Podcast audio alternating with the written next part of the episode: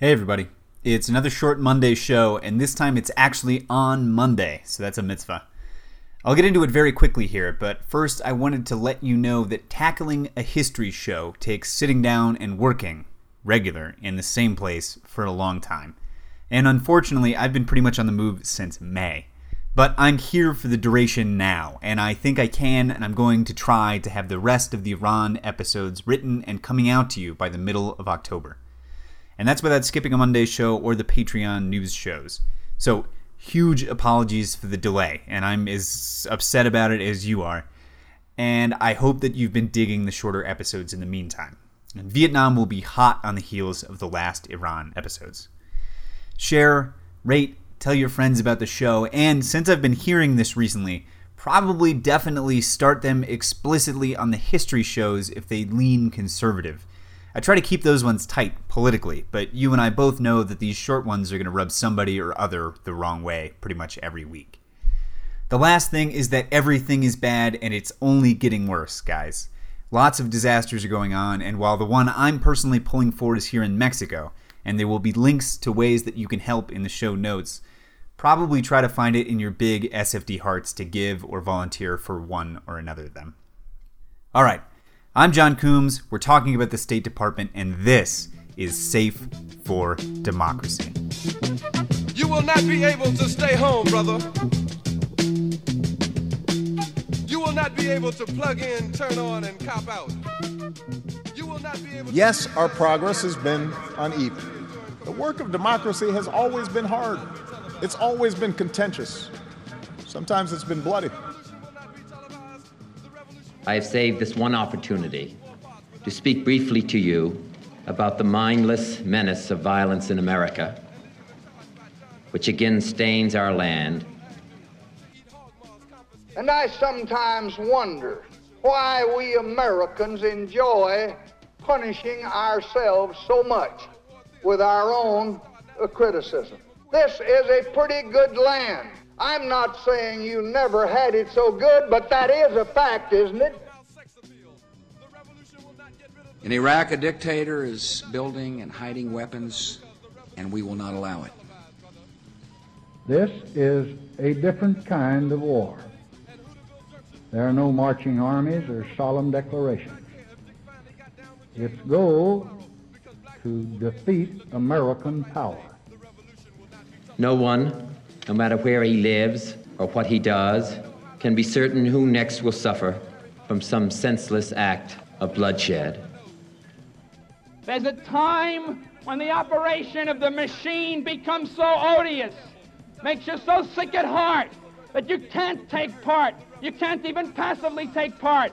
And you've got to put your bodies upon the gears and upon the wheels, upon the levers, upon all the apparatus, and you've got to make it stop. And you've got to indicate to the people who run it, to the people who own it, that unless you're free, the machine will be prevented from working at all.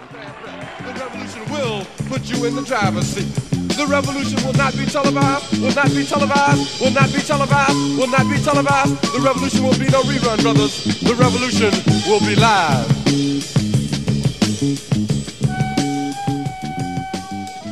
I want to talk to you folks about the State Department. I've been thinking about doing a show on this topic for months, and some or most of you can probably imagine why. Rex Tillerson, the current Secretary of State. Tillerson is looking in the 2018 budget to cut the State Department by one third, but the mismanagement over there goes way deeper than just budget cuts. By the middle of this past summer, Rex Tillerson had nominated candidates for only two of 22 different assistant secretary positions. Assistant secretaries are the next step down from the secretary himself, and they run the major regional desks and management offices for the entire department. Instead of the normal structure, Tillerson has been relying on his chief of staff and his head of policy planning, who are, understandably, having trouble trying to run the entire world for him. According to the Center for a New American Security, acting assistant secretaries have taken up the responsibilities of the empty posts. However, quote, they have little access to Tillerson, and when they interact with their foreign counterparts, it is clear that they have no mandate or influence on U.S. foreign policy. Unquote. Even the National Review, the mouthpiece of the conservative establishment, is unhappy about what's going on. Quote, the State Department's core is being gutted. Tillerson is running Foggy Bottom the way a corporate raider might take over a company. firing half of its workforce, repurposing its original mission, scaling back its operations across the globe. Offices are being shuttered, while ambassadorial, assistant secretary, and undersecretary posts remain unfulfilled. Unquote. Julia Ioffe of The Atlantic took a trip through state earlier on and talked to diplomats in the halls. Quote, They really want to blow this place up, one official told her. I don't think this administration thinks the State Department needs to exist. They think Jared Kushner can do everything. It's reminiscent of the developing countries where I've served. The family rules everything, and the Ministry of Foreign Affairs knows nothing. Unquote. Another reporter, Max Bergmann, wrote for Politico that state had become, quote, a dying organization. The building is being run by a tiny clique of ideologues who know nothing about the department, but have insulated themselves from the people who do. Tillerson and his isolated and inexperienced cadres are going about reorganizing the department based on little more than gut feeling, unquote. Even James Mad Dog Mattis, the Secretary of Defense, has said, quote, if you don't fund the State Department fully, then I need to buy more ammunition, ultimately, unquote. All of these actions on Tillerson's part have been characterized by the administration as shrinking or quote unquote streamlining the department. And while state is in fact a large bureaucracy, doing what Tillerson is doing diminishes and weakens the role that it's meant to play in the government. To get into exactly why, we've got to talk about how the executive branch works and how state fits into that structure. So, the president sits at the top of a very large pyramid, and he has his own staff there in the White House. But the people who sit under him in the hierarchy are the cabinet heads. These are the men and women that run the chief executive's domain defense, justice, interior, agriculture, etc., etc the apparatus of government that executes the president's will and administers services to the public. These agencies serve to implement policy top down. When Donald Trump comes up with an education plan, he does it in collaboration with the Department of Education and whichever other stakeholders are involved. And when it's ready, he hands it over to Betsy DeVos, whose job is to execute it.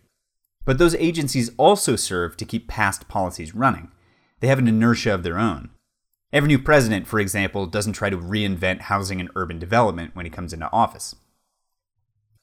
And those agencies also serve to gather information bottom up. It's not just the census. Virtually all of the cabinet departments also serve as intelligence gathering operations that investigate the myriad aspects of life in the United States. From how many cases of Zika we've seen in the South, to the state of inner city property values, to how farm subsidies and new strains of corn are working out for growers in Kansas. I can understand how small government folks could find all of that a little sinister, but as that information gets turned into white papers and memos, distilled and filtered with each step upwards through the bureaucracy, what it does is allow the president to govern. When POTUS wants to make a decision or implement a policy, he can turn to a cabinet head and have that great wealth of information at his fingertips. And when the president looks abroad, he has many fewer places to turn. For the most part, and on the civilian side, it's the State Department. And in somewhat smaller and more particular and more bellicose roles, it's the military and the intelligence agencies, some of which, like the DIA, work with or for the military, and some of which, like the CIA, operate on their own. Because its operations are so much more extensive and its missions so much more broad than those of the military or the alphabet agencies, state ends up playing the role of all of the cabinet departments for all of the rest of the world. But what does that actually mean in practice? Well, first, despite those other places having intelligence in their names, state does the vast majority of quote unquote intelligence gathering for the USA abroad. I went to the School of Foreign Service, and although in part because of what I've said on this podcast, that career is looking less and less likely for me, I've got several friends who went off and became FSOs, Foreign Service Officers. To get into the service, you go through a year or more long, extremely rigorous series of written and oral exams, language tests, and security clearances.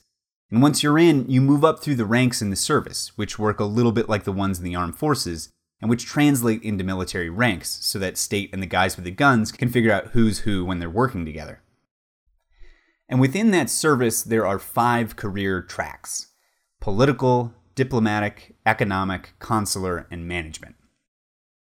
And while ambassadors often enough come from other kinds of political life, most everyone else who works at our embassies and consulates around the world, except for security and service staff, is a professional foreign service officer, a member of this vast, well trained apparatus that extends into every one of the far reaches of the globe. And despite the fascination we have with spies, political foreign service officers are the ones who tell us the majority of what we know about the rest of the world.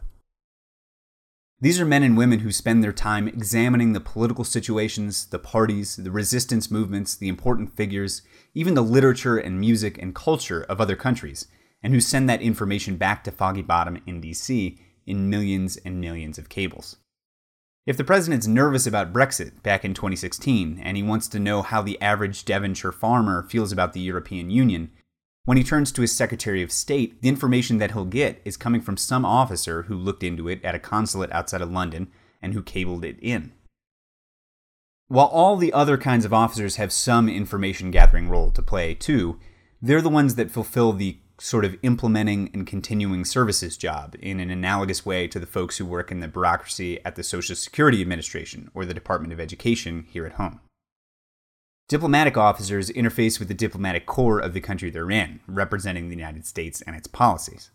Coming back to Brexit, if Obama wanted the European Union to start lobbying the British to stay in, these are the folks that would have reached out to the assistance to the French or German or Swedish foreign ministers or maybe made some sort of low key speeches about the US's hopes for the European Union. Economic officers, you can probably figure out, and management officers take care of operations at the embassies. While consular officers, like a friend I have right now in Honduras, both take care of Americans abroad from lost passports through the kidnappings, and they also issue or deny visas to people looking to come to the US. Basically, if the United States is going to do something abroad, or anybody else is going to try to interact with the US from the lowest to the highest level, they're going to do it with a member of the State Department. And more than that, most likely with a Foreign Service officer, a member of this elite corps of, yes, bureaucrats who have spent their entire lives studying and serving in international relations and America's interests on the world stage. Now, in one sense, it's easy to see why having a large and well funded State Department is a good thing, and why downsizing it might not be. The world is a big place, and we're the biggest player in it, and we just logistically need a whole lot of people out there, or else when the president asks about the Devonshire farmer or wants to start pushing the European Union, he's going to turn to the Secretary of State, and that guy is going to shrug. But there are other and subtler ways that having a streamlined State Department is bad for the US. I'm finishing up David Halberstam's The Best and the Brightest right now, which is a pretty seminal work on Vietnam that explores how the very smartest men from the very best university and corporate jobs came into the Kennedy administration, stayed on with LBJ, and steered us unerringly into war. And while I'm obviously going to get way deeper into this when I finally turn to Vietnam in the longer shows, an interesting dynamic grows up during that period, which depended on a weak State Department. Now, this falls into two parts, and the first is applicable pretty much all of the time.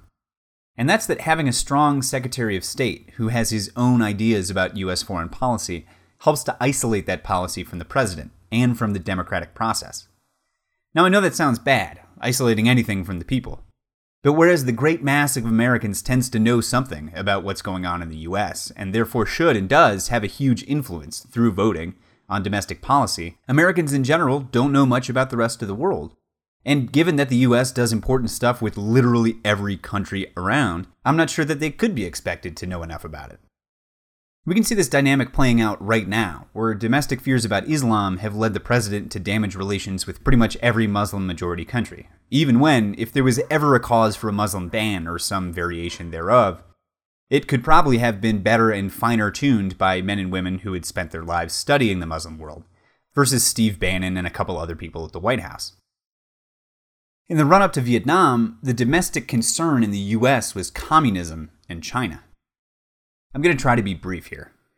So, for a variety of reasons I won't get into right now, as the old Chinese imperial regime was collapsing and the quote unquote nationalists under Chiang Kai shek were setting up a government and then fighting the Japanese during World War II, the American public had the impression, reinforced by pro China guys like Henry Luce, who used to run Time magazine, that the average Chinese peasant loved the United States and was just waiting for us to help Chiang to deliver them democracy and, no joke here, Christianity. In that same period, Foreign Service officers living and working in China, guys who had grown up there and spoke the language, they knew that, in fact, the average Chinese peasant didn't know anything about the US, that the average peasant hated the corrupt and repressive Chiang regime, and that if he or she had any political feeling at all, it was probably support for the communist insurgency under Mao and the rest.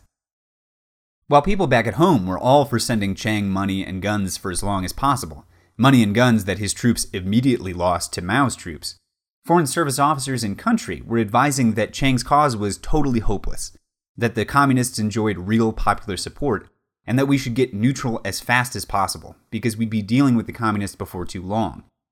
After World War II ended, and I'm simplifying here, Truman couldn't be seen to be soft on communism, and the advice of those foreign service officers went unheeded.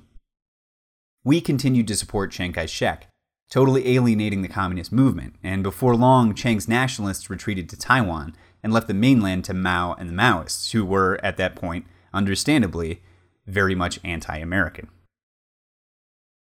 The quote unquote fall of China gave rise to the red baiting and communist hunting of Senator Joseph McCarthy, and the Senate Permanent Subcommittee on Investigations ended up investigating and ruining the careers of pretty much every Foreign Service officer who had stood up to the official U.S. foreign policy and told the truth about what was going on in China to their superiors at state. These guys were accused of being communist sympathizers and railroaded out of the service. And the effect of that was, in service of domestic political considerations, to kick out all of the smartest and most independent officers from the Far East part of the Foreign Service. It also made clear to the ones who were left that they'd be better off going along and getting along than trying to speak truth to power in the future. All of which leads us to the second part of why having a weak State Department is bad for the United States in general something that applies exclusively, or at least applies much more, in situations in which the armed forces are also involved.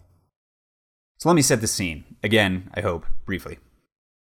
It's the early 1960s. John Fitzgerald Kennedy has just become president, and in what was at that time a little noticed corner of the globe, the US was providing support for a quote unquote nationalist regime in Saigon, the capital of South Vietnam, headed by Ngo Dinh Diem. That Saigon regime was fighting against a communist insurgency that was receiving nominal support from Ho Chi Minh's government in Hanoi, the capital of North Vietnam. And the thing that was striking about this situation was that it was very much like what we'd had going on in China a decade before. Diem ran a corrupt and totally ineffective government, not at all beloved of the people, which was waging a corrupt, repressive, and ineffective war against a communist insurgency that, when a peasant bothered or was bothered to think about it, probably enjoyed his or her sympathies. At the same time, while the American public didn't have much or any idea of what was going on in Indochina, the Democratic administration was just as afraid of being seen as soft on communism as Truman had been, in part because of McCarthy and everything else that had happened after we lost China. And just as in China, journalists and low level foreign service officers on the ground in Vietnam could see even in 1960 that things were going a certain way, and that the Saigon regime was going to end up just like Chiang Kai shek's boys had done. But the ambassador at the time, a man named Frederick Nolting, in the interest of serving the president, was responding more to domestic politics in the US than to Vietnamese ones. And the higher level FSOs in the country, the ones who had survived the purges in the Foreign Service after China went communist, they learned their lesson about speaking up pretty well. So word wasn't filtering up to the then Secretary of State Dean Rusk to JFK that stuff wasn't rosy in Saigon. Instead, pressure was coming down from Secretary of State Rusk and from Nolting to generate good news. And State generated that good news. Now, even with all of those considerations in place, those low level officers and higher placed doubters within the bureaucracy probably could have eventually fought it out and got the right information to the president. But there was one very important obstacle, and that was the MACV, Military Assistance Command Vietnam. MACV was sort of the military parallel to the diplomatic corps in country, and it controlled, well, our military assistance, the cash and arms and training we provided to Diem's Army of the Republic of Vietnam, or the ARVN, along with the American advisors that were attached to particular ARVN units. Now, to Vietnam experts, I know that MAG, MAAG, or the Military Assistance Advisory Group, predated MACV, which was only formed in 1962, and that MACV eventually absorbed the MAG. But let's just stick with one name for the sake of simplicity right now. So, in the same way that the embassy staff interacted with its counterparts in South Vietnam, from village chiefs up through to Diem, MACV made contact with the ARVN, from enlisted men all the way up to MACV's chief, General Harkins, chatting with the ARVN's top brass and with Diem. And the thing about the military is that it also constitutes, just like state, an intelligence gathering operation. All those guys in the field with the Arvin, up through Harkins with Diem, they were all producing their own reports, which went up through Max Taylor, the chairman of the Joint Chiefs, then to Bob McNamara, the Secretary of Defense, and finally on to the President. And the military, unfortunately, sometimes even for itself, is much better at producing the right intelligence than state is. You'd have to read Halberstam to get the full rundown on this business, because obviously I haven't spent a lot of time in uniform. But it appears that while the State Department's failure to allow good intel to make it out of Vietnam was a regional lapse that had a regional cause in the fall of China, the military, as a rule, produced the intelligence that its commanders wanted, and it took a singularly independent and rebellious kind of officer to buck that trend. Lieutenant Colonel John Paul Vann was one such man, the subject of Neil Sheehan's A Bright Shining Lie, and they ran that dude right out of Saigon and right out of the army for speaking up. And the thing is that as the 1960s rolled on, state began producing much better, more pessimistic intelligence, stuff that told the truth that our man in Saigon was no good, and that we were losing the war, and that there might be no way to win it. But even as states' intelligence got better, first JFK and then LBJ enlarged our military commitment, which made the MACV larger, which meant that by the mid 60s, the military was producing thousands of times more memos and statistics and field reports than the diplomatic staff in Vietnam could hope to come up with. So when Johnson was beginning to consider putting tens of thousands of American boots on the ground, on the one side, you had honest but relatively sparse reporting from state saying that it wouldn't do any good to put one more or a million more Americans in country.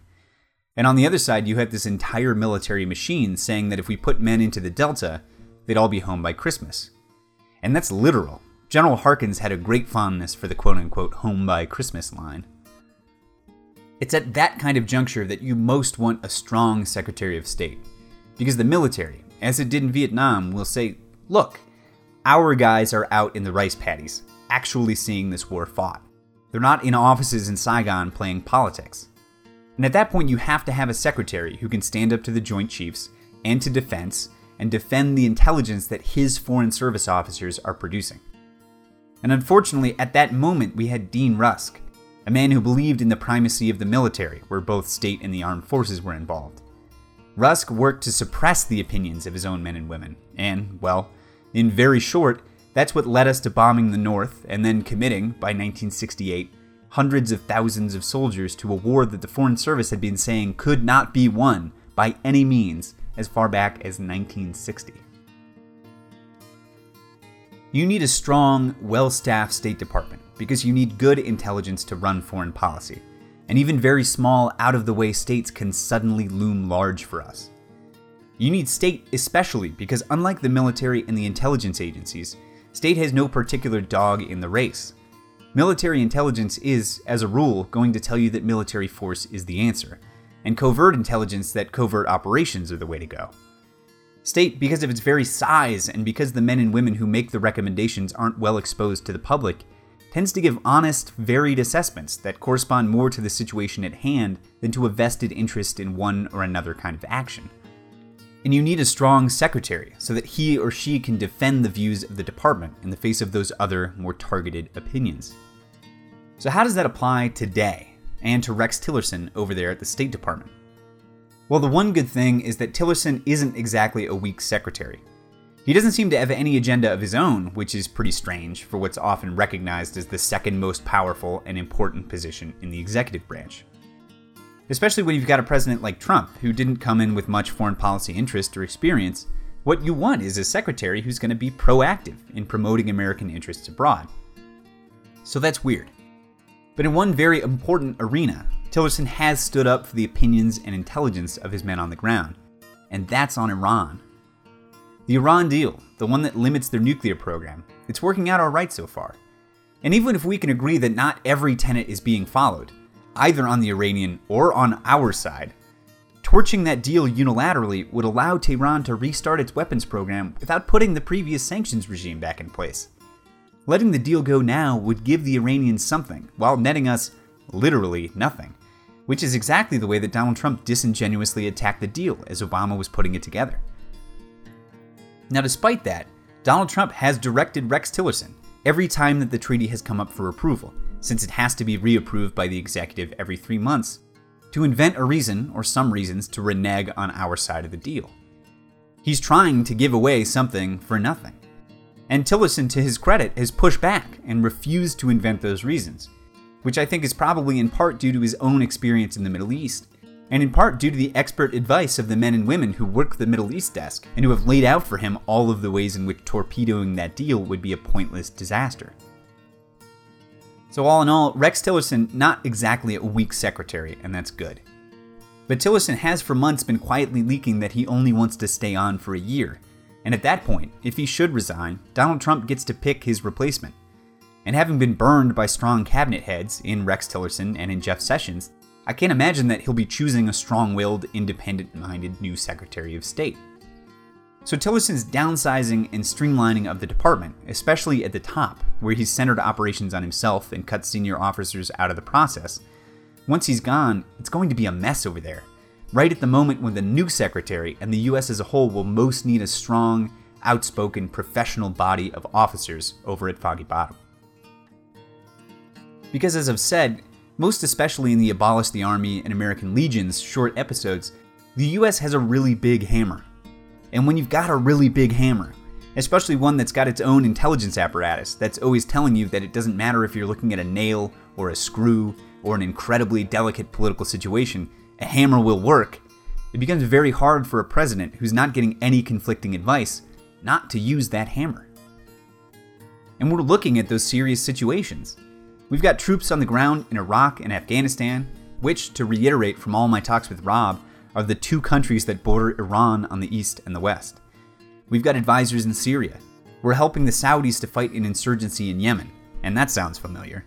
And we're constantly, constantly threatening some kind of conflict with Iran itself. And that, all of that, is taking place in just one limited part of the Middle East. The United States is a very big dude in a very small bar. And while there are a couple of other big guys in there that it understands, most of the bar is filled with hundreds of Lilliputian looking other folks, ones that we do not understand very well and to whom a hammer is rarely well applied. The State Department is the one tool that we have that reaches out to all those little guys and helps us to understand and to move them without the hammer when we can, and to leave them alone when we can't. Getting rid of or streamlining the State Department isn't going to make those little dudes more amenable to the hammer. It just makes us more likely to try to use it where it won't work, just like we did in the 1960s.